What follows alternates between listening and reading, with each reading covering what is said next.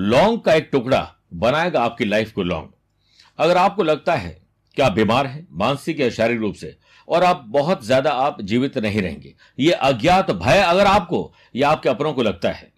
तो आपको शनिवार के दिन एक तेल के दीपक में चार लौंग डालने हैं और उसके बाद उसे जलाएं फिर घर में किसी अंधेरी जगह पर उसे रख दीजिए ग्यारह दिनों के बाद उसे किसी मंदिर में या पेड़ पौधों के बीच में डाल दीजिए आप देखिएगा आपका यह अज्ञात भय छुबंतर हो जाएगा